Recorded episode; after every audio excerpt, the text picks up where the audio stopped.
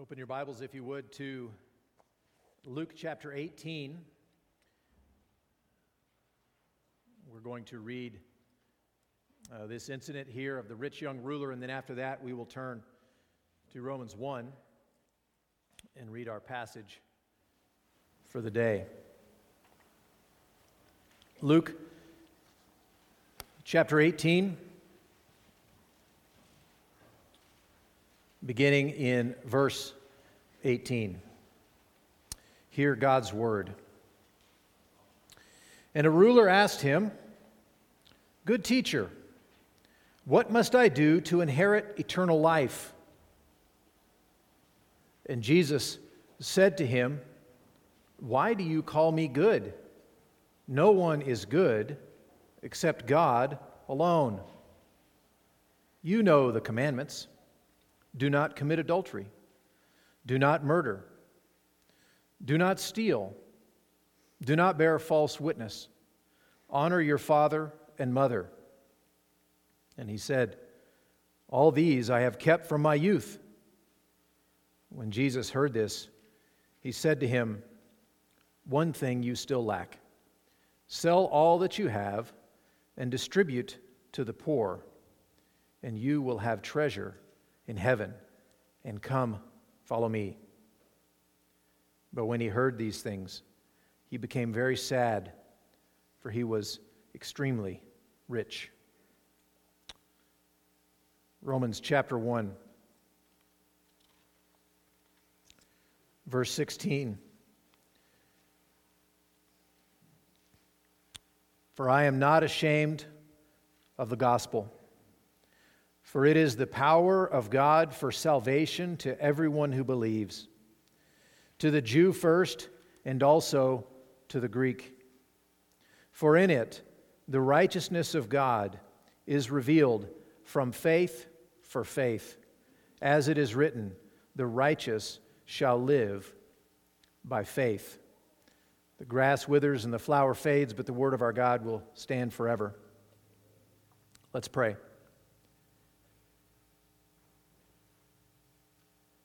Father, we pause this morning before uh, our time with your word open before us,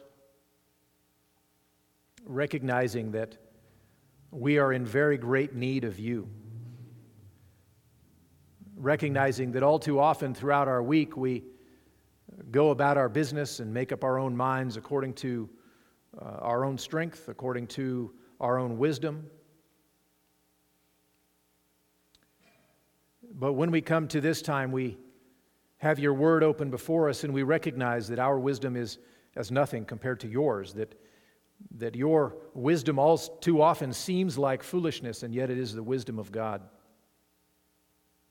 And so we humble ourselves before your word, recognizing our great need for you, recognizing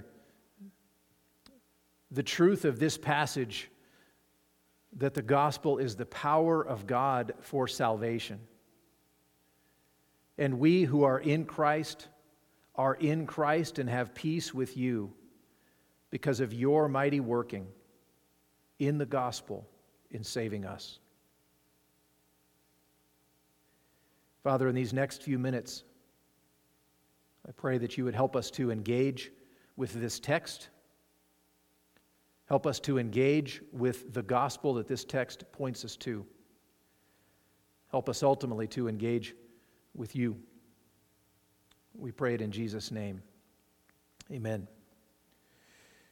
We are taking a break uh, for just this week uh, because um, though we've been going through Genesis and we will return to Genesis, this is um, a special time of the year. This would be uh, the Reformation time of the year. We in Nevada are uh, doubly blessed because uh, not only do we have Nevada Day on the 31st, though it's observed at some different time, though we have Nevada Day on the 31st, much more importantly than that, we have Reformation Sunday.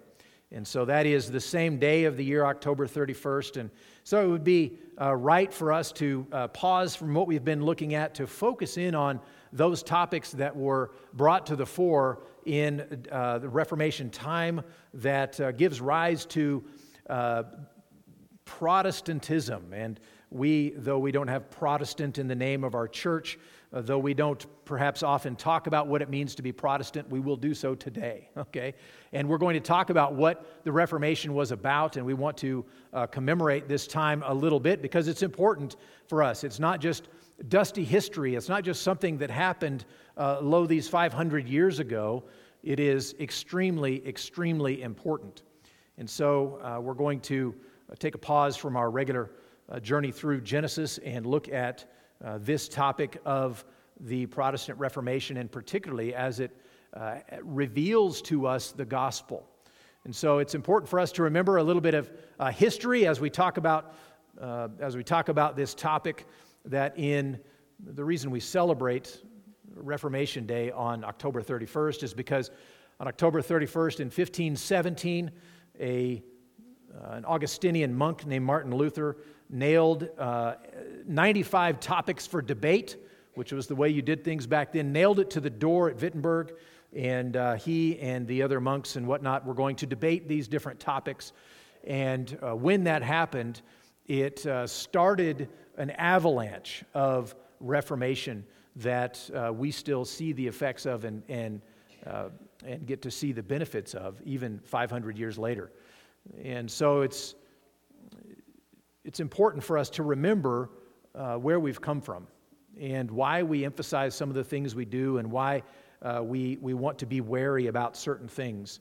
See, uh, I said Martin Luther was an Augustinian monk. He was Roman Catholic, and pretty much everybody was Roman Catholic if you were Christian at all uh, during that time. And, and, um, and, and Luther was very serious about his faith, very serious. He was very aware of uh, God's righteousness, of God's holiness, and he was he, he, he, he held God in awe because of that. And at the same time, he was very aware of his own sin. And he sought to be reconciled to God. He sought to have his sin dealt with, but the way it was explained to him and the way he understood uh, for him to deal with his sin had a lot to do with his own penance and his own confession and his own uh, system of working through these uh, sins and confessing them, etc., so that he might ultimately be righteous enough to be in God's presence, to be acceptable to God.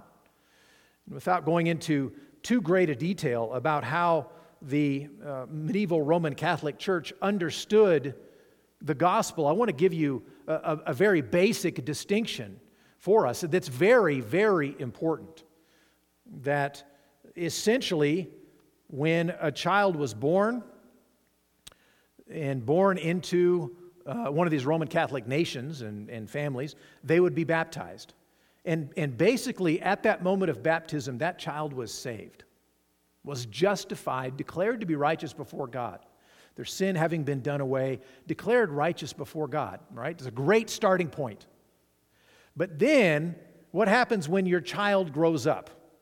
Any parent, any grandparent, any person knows that as the child grows up, the child sins at some point. And then their sin is not just a, a light thing, it, it gets deeper and deeper, and, and, uh, and you begin to see the full sinfulness of this child. And that's not just because that's a bad kid, that's not just one bad apple out of the, out of the bunch, that's really all of us. And for any of us who have children, we've seen that in our children in each one. And so what happens is, though they started out justified, when, when they commit a, a sin, and particularly when they commit a mortal sin, a sin that's bad enough, they fall out of justification. They're no longer rightly related to God. And now, in order for them to get back into God's good graces, they need to work the system. They need to do what the Catholic Church uh, tells them to do, and that involves penance, that involves confession, that, invol- uh, that involves um, certain types of prayer, and other things like that, that was basically a means of working your way back up into God's good graces. Because though you were declared that way when you were born, you lost it as soon as you sin. Then you have to work your way back up into it. You have to be sanctified. You have to be growing in your sanctification to such a point where you finally achieve that level where, where you are sanctified enough that you can be acceptable to God, and at that point, He would declare you justified.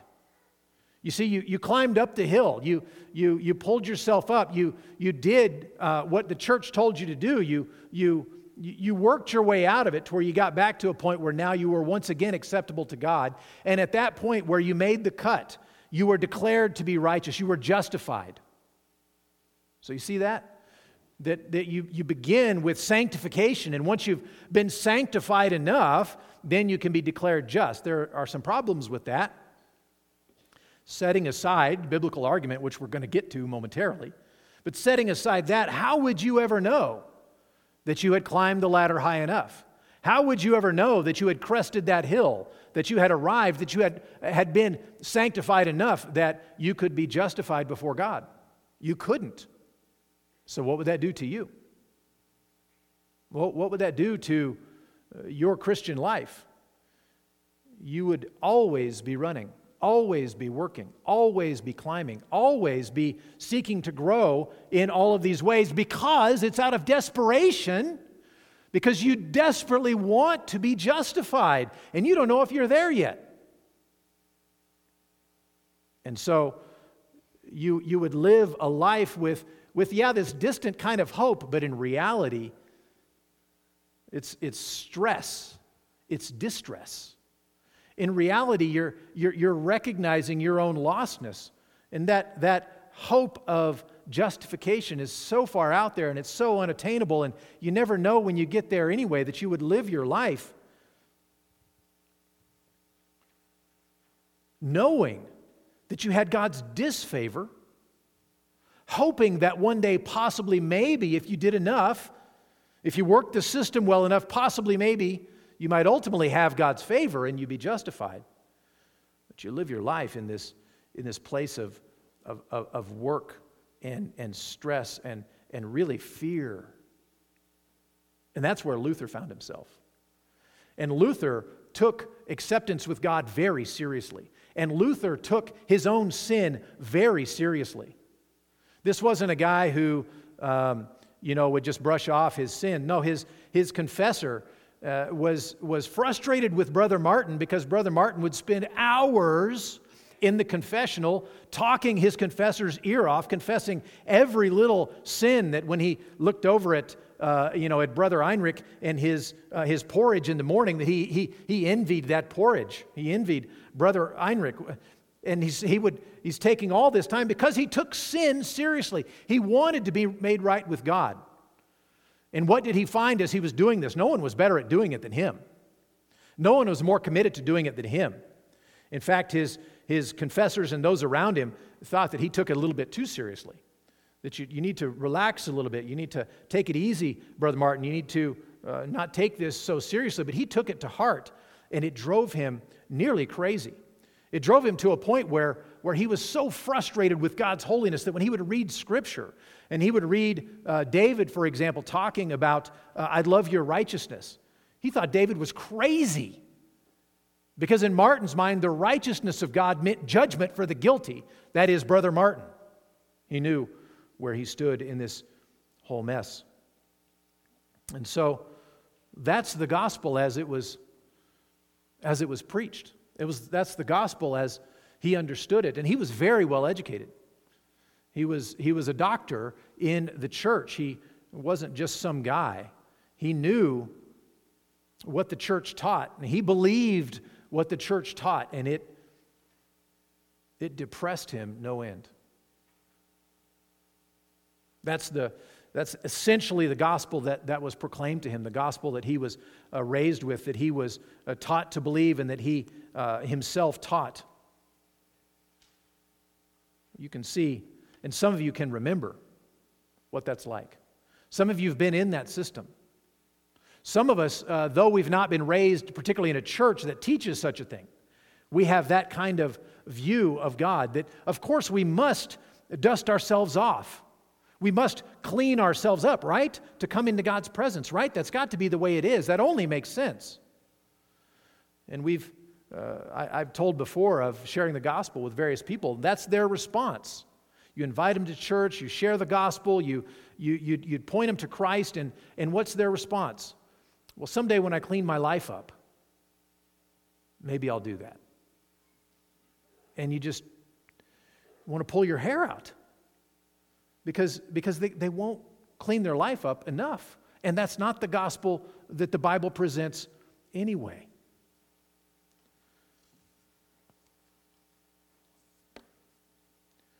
So, the, the, the, gospel that Luther had been taught was hopeless. And it led to all kinds of problems in the church.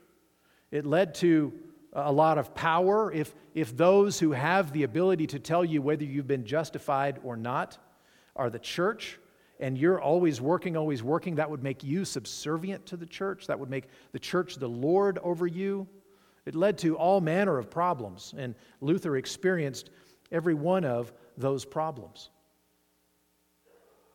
But fortunately for Luther, and fortunately for you and me, that explanation of the gospel is not what the Bible teaches us. That is no gospel at all.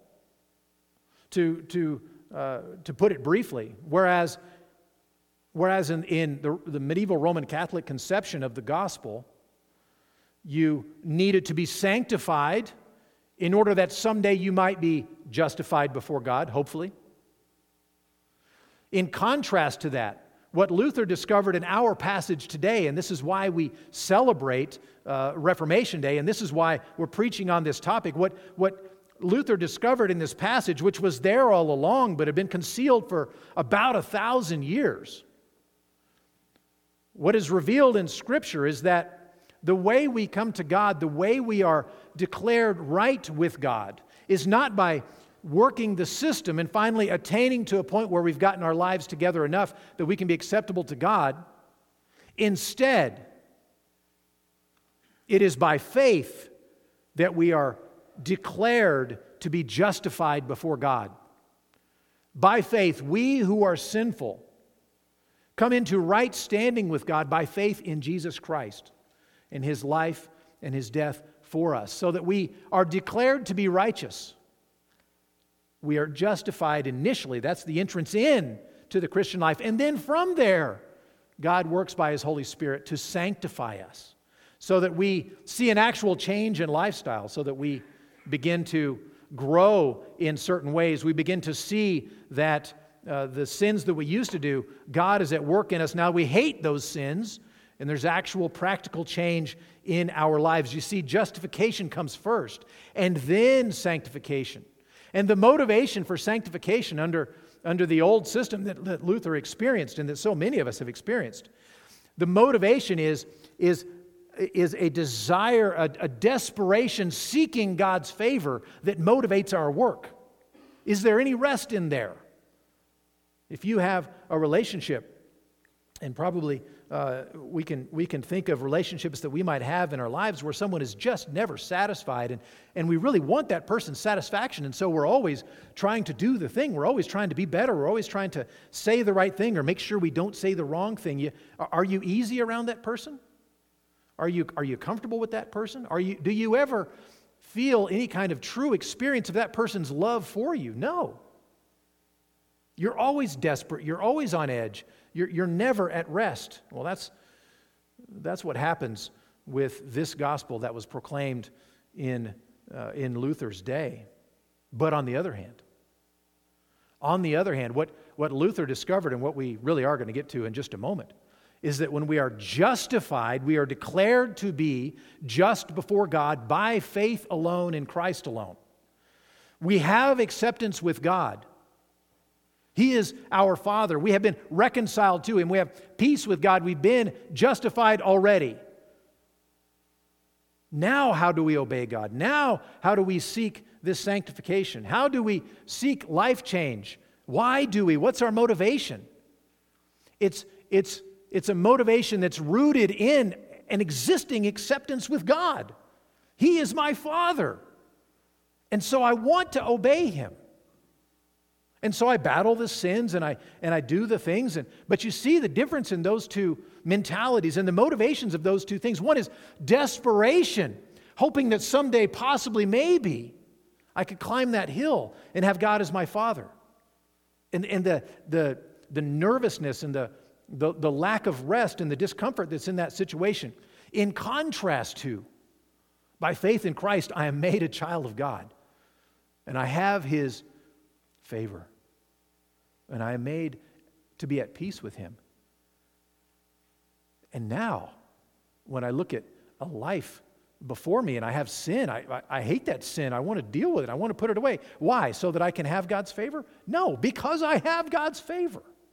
Because I am his child by grace through faith in Christ. You see the huge distinction between those two things. Well, Luther didn't put those truths in the Bible, of course, but he uncovered them, and they had been buried for a thousand years. And it was this passage in Romans chapter 1 that, that first began to shine that light, that first began to help Luther understand what was wrong with what he had been taught. What was wrong with what he believed about how a sinful person can be made right with God? That he came to see the gospel in this passage right here. And then, as soon as he did, it changed everything. It changed the world. So that we now go to a Protestant church. We proclaim uh, the gospel as, as Luther first uncovered it and saw it there in that day. And so we look to Romans chapter 1, verses 16 and 17, a very uh, famous passage. It's one that's very well known to us. And I'll read it again for us and we'll work through our outline briefly here.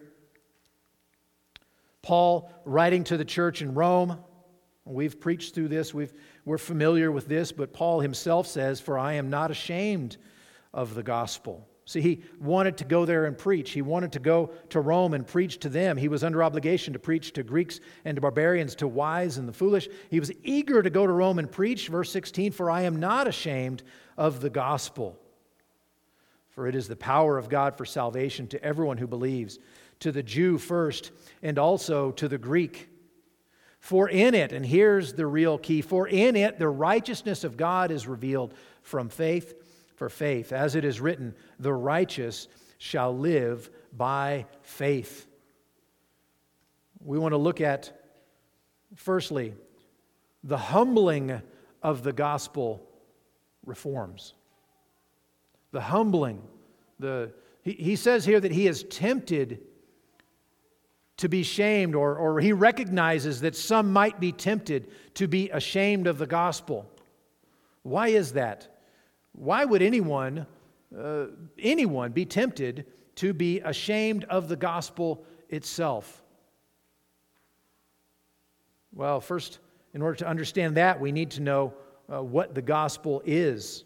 And so let's define it very briefly. Of course, we're looking at Romans, and one of the grand themes of Romans is the gospel.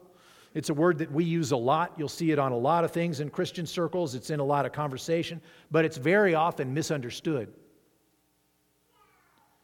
It certainly uh, was misunderstood in Luther's days. The gospel itself answers some very basic questions. For example, how can sinful man have the sort of righteousness that pleases a holy God? Recognizing the sinfulness of man, which Luther did and which hopefully you and I do, and, and Paul's going to get to in Romans chapter 3 very, very clearly. Recognizing the sinful man, the, the, the sinfulness of man, how can he have the sort of righteousness that pleases a holy God? You've got to answer that question. Well, if we answer uh, that question saying that God justifies the believer by faith, right? It's by faith that God justifies the believer. Good. That's an excellent answer. That's exactly the right answer. But that raises another question How can God justify the unrighteous and himself still be righteous? A righteous judge can't ignore laws being broken all over the place and still be a righteous judge. He can't just wink at law breaking. So, how can God remain righteous if he is pardoning people who are clearly guilty? Well, the answer to those questions is all found in the gospel. The gospel tells us that for those who believe, Christ's death becomes our death. And Christ's life of righteousness and, and obedience to God becomes our life of righteousness and obedience to God. That Christ Himself has met the requirements of God, that God, who is righteous, remember Luther feared God, but God, who is righteous with all of His requirements of perfect and personal and perpetual obedience, that I've failed at again and again and could never meet up to, you either. Yet Jesus did meet that standard. And the penalty that you and I owe because of our not having met that standard, he went and paid. And so, he who had righteousness because of his life of righteousness, and he who had uh, paid that penalty for sin that was not his own, he gives that to us, credits it to us by faith alone. When we look to him, when we trust in him, and thus we are declared righteous before God, not because we have become righteous, not because we've done enough of the good deeds or any of those things, but by declaration from Him because Jesus has done it and it is credited to us by faith alone. That's the gospel. That God's standard of righteousness is met because Jesus has met it. And it is met for us because we are included in Christ by faith. Well, how, how could that be a shaming thing? That's a wonderful message. We all in here are rejoicing over that. How could that be a shameful thing? Why would anyone possibly be tempted? Well, here's why because of where it puts us in the paradigm, where it puts us in the system. See, we, we were not able to climb a ladder because of our sin. Not only did we start at a deficit, but we don't even have the power within ourselves to make it up to God in any way. You see, in this, in this whole picture, we are the, the helpless ones, we are the rebellious ones, the sinful ones who need to be rescued, who, who must have God Himself do that work for us. And that is humbling. That is humbling for us to be right there at the bottom of the page with God doing the rescuing. And if we're honest, we think about ourselves, we think about our own life, I mean, we, we, we don't like to be the helpless one in the story. We don't like to be the rebellious one in the story. We don't like to be the one who, who, who must be rescued or, or he won't live. And yet, that's where we are in that story. But then think about when you share the gospel with your neighbor. You're sharing the gospel with someone who doesn't already believe this. Where are they in the paradigm? Where are they in this explanation? Where are they in the page? They, they must come to understand that they are needy, that they are rebellious before God, that they're sinful, that they can't climb any ladder, that they can't brush themselves off, they can't get their act together enough to please God. That's the starting point. They have to understand that. Now, the way we go about explaining that is important, right? We don't we don't want to, you know, come at people and, and uh, point the finger at them and, you know, you're a sinner and you just need to repent. Well, it is true that they're a sinner and it is true that they need to repent, but that's probably not the best evangelistic method. But you do want them to come to understand that they are sinful, that they need to repent. Come to understand that they're in that position of utter need. And so, how could it be even possible for the gospel to be shaming? Because of where it puts us. And, and we who are in Christ, we who, who have read the Bible and we, we know enough about ourselves, we realize that's where we are, is in that place of need. But all too often, when we go to share the gospel with someone, we have someone in our lives who uh, is um, not a believer and we're trying to share with them. They're so much like that, that rich young ruler, aren't they? The question that he asked what must I do to inherit eternal life? That's a good question. There's a better question How can I inherit eternal life? But his, he came at it, what must I do? So Jesus, first of all, challenged him on why do you call me good? He had called Jesus good teacher. Uh, no one is good but God alone, so Jesus was pushing a button there. But what, was, what, what, what did Jesus say to him? So you asked what you can do. Here are the commandments don't commit adultery, don't murder, don't lie, right? And, and don't steal, right? So he, he honor your father and mother. He lays out the commandments, and, and if we're honest, we've broken those commandments. But what does the rich young ruler say? Okay, great. I got that list down. What else you got, Jesus? I mean, we're halfway there. I asked you how, you know, what must I do to inherit eternal life? You know, I've, I've got more than a passing grade already. So uh, Jesus sees that. Jesus, of course, knows this man is sinful in all of those ways. It's not that Jesus uh, thinks that this man has actually honored his father and mother all of his life as he ought to. Jesus knows what is true about this man. It's the man who's ignorant of those things, but Jesus gets right to the heart. And he says, Well, there's one thing you lack sell all that you have, give to the poor. Jesus points to that one thing where the man sure looked good in this way, and he sure looked good in that way. He had, a pretty good record here and there. But Jesus, Jesus is saying, You have a greedy, selfish heart. That you say you love your neighbor as yourself, but you're not even willing to sell your stuff to help your neighbor. Jesus is exposing his sin. And what happens to the man? We read it earlier. He goes away sad because he had such wealth. He, he, didn't, he didn't go away rejoicing that, wow, I can help that person. No, he, he even, even recognizing that Jesus uh, is answering his question about how to inherit eternal life, he still goes away sad because he's got all this stuff and he's not willing to get rid of it. And that's how, that's how we are in the flesh. And that's how, uh, when the gospel came to me, and I, you know, I, I was an 18 year old kid and, and I was told I was a sinner, and I was like, well, what do you mean I'm a sinner? Well, any mature reflection would have revealed to me the same thing that would reveal to you that I'm a sinner and so are you. But that is humbling. Humbling. And so, what's our point of application here? Well, we need to be humbled. And so let the true, true saving gospel of Christ humble you before holy God. Let it humble you. When Scripture tells you what you're like, believe it. Don't rail against it. Don't struggle against it.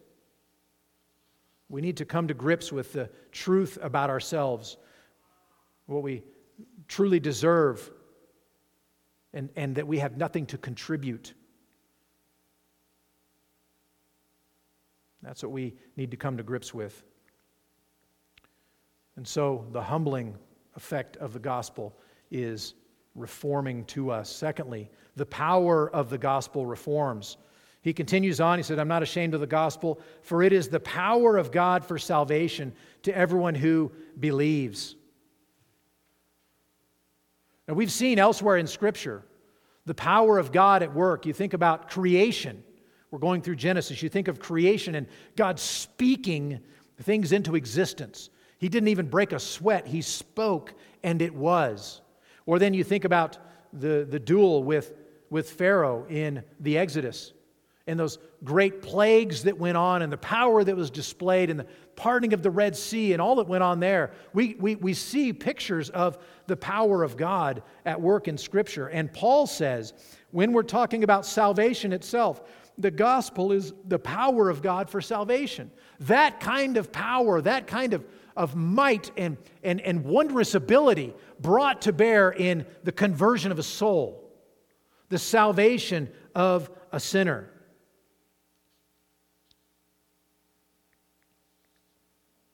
Requires God's power. Why is that? If, if salvation were merely a change of allegiance, well, persuasion will do that. If salvation were about joining a new club, well, we can talk one another into that. We could, we could perhaps include enticements, inducements to get a person to join your club. But that's not what salvation is. It's not about joining something, it's not about that kind of uh, a change of allegiance.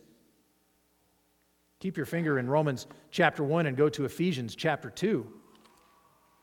The power of God is required in salvation. And here's why. Just like in creation, when no created thing existed and then God spoke into existence created things, so it is very similar with salvation. Chapter 2 of Ephesians you were dead in the trespasses and sins in which you once walked. Not sick, not suffering, not struggling, not a little behind the curve, not under the weather, not almost dead, but dead. You were dead in the trespasses and sins in which you once walked, following the course of this world, following the prince of the power of the air, the spirit that is now at work in the sons of disobedience, among whom we all once lived in the passions of our flesh, carrying out the desires of the body and mind, and were by nature children of wrath, like the rest of mankind. Folks, don't we see ourselves in that passage? I recognize myself in those verses. And, and Paul describes me in that verse as being dead. Now, I was walking around, I was talking to people, I was interacting, I wasn't physically dead. But when he says dead here, he means incapable and unwilling to respond positively to God. Dead. So he starts off in verse 1. He says, You were dead. And he goes on to elaborate on that. Verse 4 But God you were dead. What are you going to contribute in your death? What, how, how are you going to climb out of that? You were dead. But God, being rich in mercy because of the great love with which He loved us, even when we were dead in our trespasses, made us alive together with Christ. By grace, you have been saved. Why does it require the power of God for us to be saved? Why is it not just me talking you into it or, or someone more persuasive persuading you that this thing is true or getting you to join a particular club or change allegiance? Why does it require the very power of God? It's because you were dead and had to be made alive. And that's why when we share the gospel with someone, we want to be persuasive and we want to uh, we want to help them to see all that's going on and the benefits of what it means to be in Christ. We want them, we're, we're trying to persuade them, we're trying to, we, we want them to believe, and we express that. But ultimately, what does it take? It takes the power of God exercised in the heart of that person so that that dead person, dead in trespasses and sins, can be made alive. It took the power of God to create the created order. It takes the power of God to take a dead person and make them alive in Christ. The power of the gospel is reforming, is changing. And it is God's power at work in it, not the power of an idea, not the power of a movement, not the power of persuasion. It is the power of God at work. And so he says, I'm not ashamed of the gospel, for it is the power of God for salvation to everyone who believes. How has that become ours? How are we connected with that? What's the instrument by which that's ours? Climbing some ladder? Working some system? Faith. It's faith. It's ours by faith in Christ. The gospel is the power of God for salvation to everyone who believes. And so the application for us today is a command from God. The command from God for you and me today is to believe it for yourself. It's not enough to know these truths, to have certain knowledge. You must know these truths. You must know some things. But that's not enough. Salvation is not less than knowledge. But it is more than knowledge. It's not just a knowledge, but it's a conviction that those things are true. Not just something you learn so you could pass a test, but these things are actually true. And beyond that, trust is required. That I know those things, I believe they are true, I have that conviction, and I trust in that Jesus to save me. as I enter right in to that picture. I've used the illustration before. I won't take long on it now, but of a chair. If you were to envision a chair right here, and I could, I could pull one out and, and lay it down there and sit it there, and I could describe the chair, and, and we could agree together that it looks sturdy enough, it looks uh, like it ought to be strong enough and, and, and designed well enough to hold me off the ground. And, and all, I, I know some things. It's a chair, it looks sturdy, it looks stout. I could even shake it and, and determine that, yes, indeed, it is good and strong, right? And none of those things are faith. It's not faith until I sit in the chair and pick my feet up, where I'm trusting only in that chair to hold me off the ground. That is faith.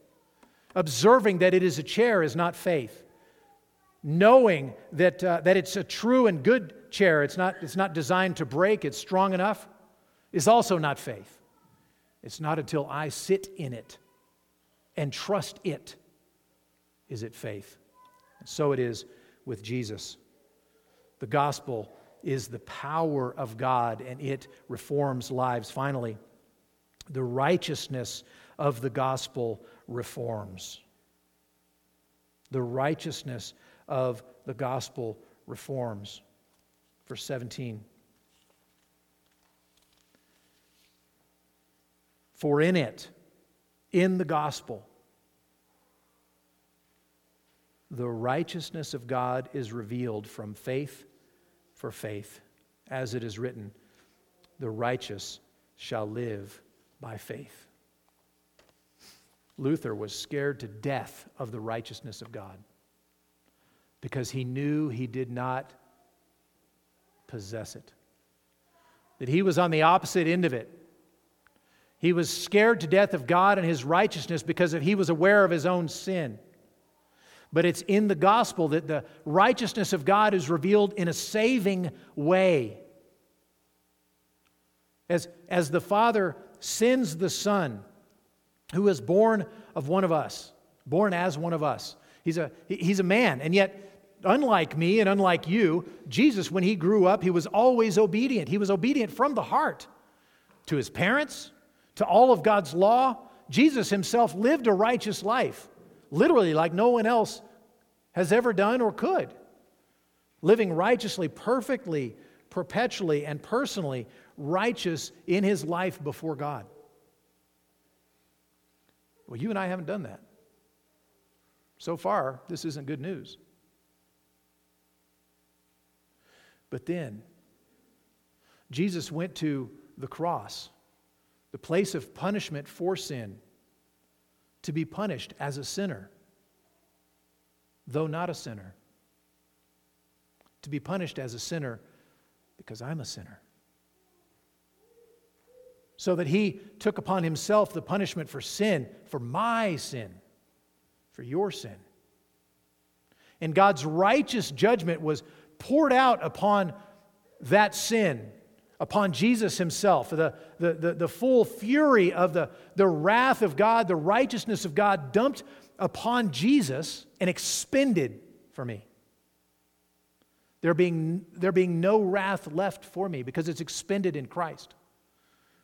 And when I trust in Christ, like this chair, when I put my faith in Him, that payment becomes my payment so that my sin is washed away. But it's better than that. Because I require uh, righteousness to be in God's presence, not just a clean slate, but righteousness. And when I place my faith in Christ, when I am connected with Him by faith, I find that my sins are done away and I find that His righteousness is credited to my account. So that the righteousness of God is revealed from faith for faith. And Luther came to understand what, what, what I praise God that, that, that I and others have come to understand, and, and, and most of you as well. Come to understand that the righteousness of God is revealed by faith, not by a life that finally climbed the ladder, a life that finally cleaned itself off enough that, that, that the goodness, the inner goodness, can kind of show forth and God can give it the stamp of approval of justification that we actually have become the righteousness of God. Paul says in Romans chapter 5 and verse 19 By the one man's disobedience, the many were made sinners, and so by the one man's obedience, Jesus, the many will be made righteous. But he goes on in 2 Corinthians chapter 5, verse 21, and says, For our sake, he made him to be sin who knew no sin, so that we might become the righteousness of God. We are the very display of God's righteousness. Not because he gave us the perfect ladder to climb, but because Jesus climbed it for us and gives us the credit.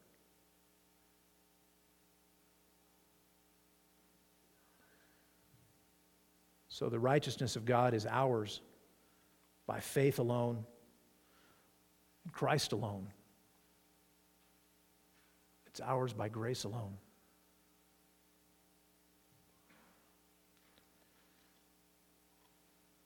So, a couple of points of application.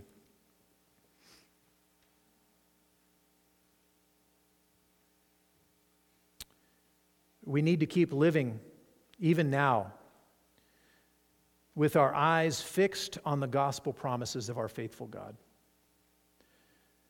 Because we so often switch in our minds from the understanding that we have been made children of God by faith in Christ. We have been declared to be righteous with the full credit of Jesus' righteousness counted to us at the very beginning.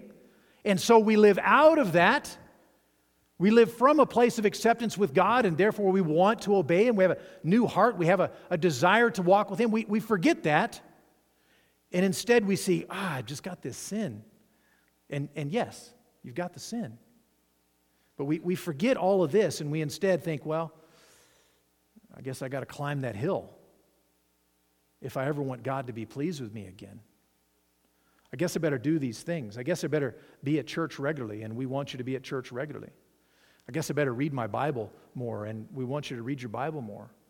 I guess I better, I don't know, share the gospel, and we want you to share the gospel. I guess, guess I better do these things. Why? Because I want to get back into God's good graces.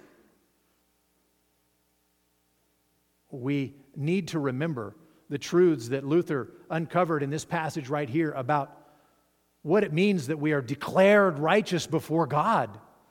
We are justified and we live from our justification, from that right relationship with God. And thus we are motivated to do all of those things, including fight sin, because we hate it. Why do we hate it? Because it's hateful to our God, it's hateful to our Father. And this is the first point of application for us. We need to keep our eyes fixed on the truth of the gospel because the world will convince us otherwise. Our own flesh will convince us otherwise. We'll, we'll, we'll place before us a ladder to climb, and may it never be. But there's a second point of application right here. What person is there in your life that needs to hear this? Needs to hear this truth? You have opportunity to share with them these truths. And, and we've talked about Halloween being an opportunity to pass out tracts, and, and, and I would encourage you to, to, to do that, and, and Stephen's talked about that. I would encourage you to have conversations over the back fence. Share the gospel where you can. But you have also the opportunity to invite those people to church. They're going to come here and they're going to meet Christians and they're going to hear the gospel proclaimed. They're going to hear the, the Bible proclaimed to them, explained to them, applied to their lives. And very, very importantly, in there is the exposition, the explanation of the gospel itself. And so you look around and you see, you see an empty seat next to you. You have opportunity to fill it. Invite somebody, invite a family, and bring them in. Well, this gospel message that we've looked at uh, briefly today is, uh, is really what kicked off the Protestant Reformation. And, and Luther was uh, deeply, deeply impacted by these truths. He, he says this about it, talking about 116 and 17 of Romans. Luther says this about when he came to understand finally. He, he, he, he dusted off the, the gospel right here, and the, the impact it had on him was like a lightning bolt. He said, I felt myself absolutely born again. The gates of paradise had been flung open, and I had entered. There and then the whole of Scripture took on another look to me. Remember the Scripture that had pointed him to the righteousness of God that was so fearful, that was so frightening to him, that was so deadening to his faith, so deadening in his own life. Finally, in seeing here, seeing the righteousness of God revealed by faith, seeing that the righteous shall live by faith. That gave him life. That's when he was born again. It was, it was, it was a, an entirely new understanding of all of Scripture. And that's worth us celebrating today, and it's certainly worth us remembering as we go forth. Because we get confused so easily. We, we need to be reminded regularly about the truth of the gospel, about how it is that we, sinful men and women, sinful boys and girls can have peace with God. And it's accomplished for us by Christ, and it is ours by faith. Let's remember that. Let's remind one another of that. And let's take that message, which is a saving message, the power of God for salvation to everyone who believes, the Jew first and also the Greek. Let's take that message to the world around us. Let's pray. Father, we do indeed see ourselves at the bottom of the page. We see ourselves as those who had no capacity to resuscitate ourselves, being already dead, having nothing to contribute, nothing that we could do in order to uh, make you love us, in order to make us acceptable to you. And it is good for us, and it is good for me to be reminded of that reality. And it is so good for us that Jesus, your Son, lived perfectly, obediently in our stead, and died on that cross in our stead to pay the penalty for our sins, to credit to us his righteousness, so that we, by faith in him, have life and peace with you. Father, I pray that you would drive this truth of the gospel deep into our hearts, into our minds, into our lives, into our relationships, and into our community. Encourage us with these words, direct our eyes to you with these words, and save sinners with these words. Even as it's been proclaimed this morning, and as we take this gospel to the world around us, we pray that you would do this great work of making dead people alive in Christ. You have that power. And we pray that you would exercise it greatly. In Jesus' name, amen. There's going to be a family down front who would love to pray with you, and I'll be down front as well if you want to come talk to me. I would encourage you as well. We have evening service tonight at 6 o'clock. Otherwise, God bless you all, and you are dismissed.